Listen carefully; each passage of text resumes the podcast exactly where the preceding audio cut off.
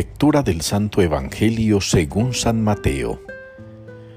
En aquel tiempo, algunos escribas y fariseos dijeron a Jesús: «Maestro, queremos ver un milagro tuyo». Él les contestó: «Esta generación perversa y adúltera exige una señal, pues no se le dará más signo que el del profeta Jonás. Tres días y tres noches estuvo Jonás en el vientre del cetáceo, pues tres días y tres noches estará el Hijo del Hombre en el seno de la tierra. Los hombres de Nínive se alzarán en el juicio contra esta generación y harán que la condenen, porque ellos se convirtieron con la proclamación de Jonás, y aquí hay uno que es más que Jonás.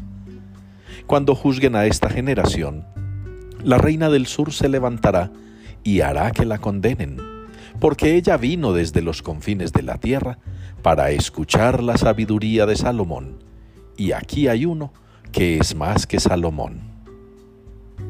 Palabra del Señor.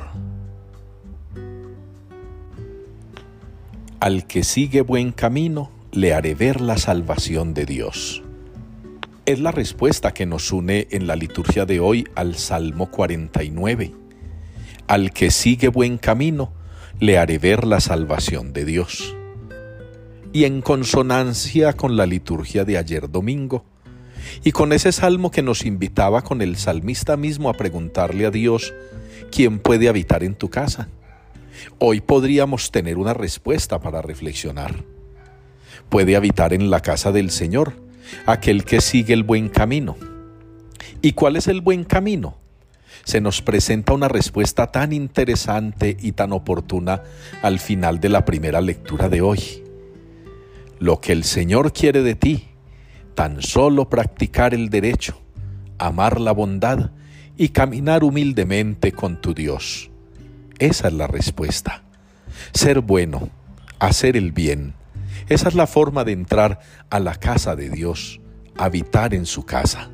Eso es a lo que nos invita constantemente la palabra. Y hoy en el Evangelio, el Señor condena de una manera vehemente el atrevimiento de aquellos que le están pidiendo signos para poder creer en Él. Pero ¿qué más signo nos puede dar Dios que el amor que nos tiene? Un amor por el cual nos entregó toda la creación para vivir de ella, para sacarle provecho. Un amor que lo hizo nombrarnos profetas, reyes, jueces. Un amor tan grande que lo hizo liberar al pueblo de Israel de la opresión de Egipto.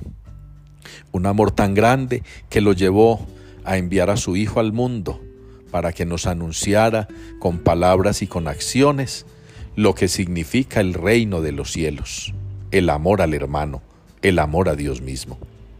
Ustedes y yo, pues, tenemos por delante mucha tarea, mucho trabajo.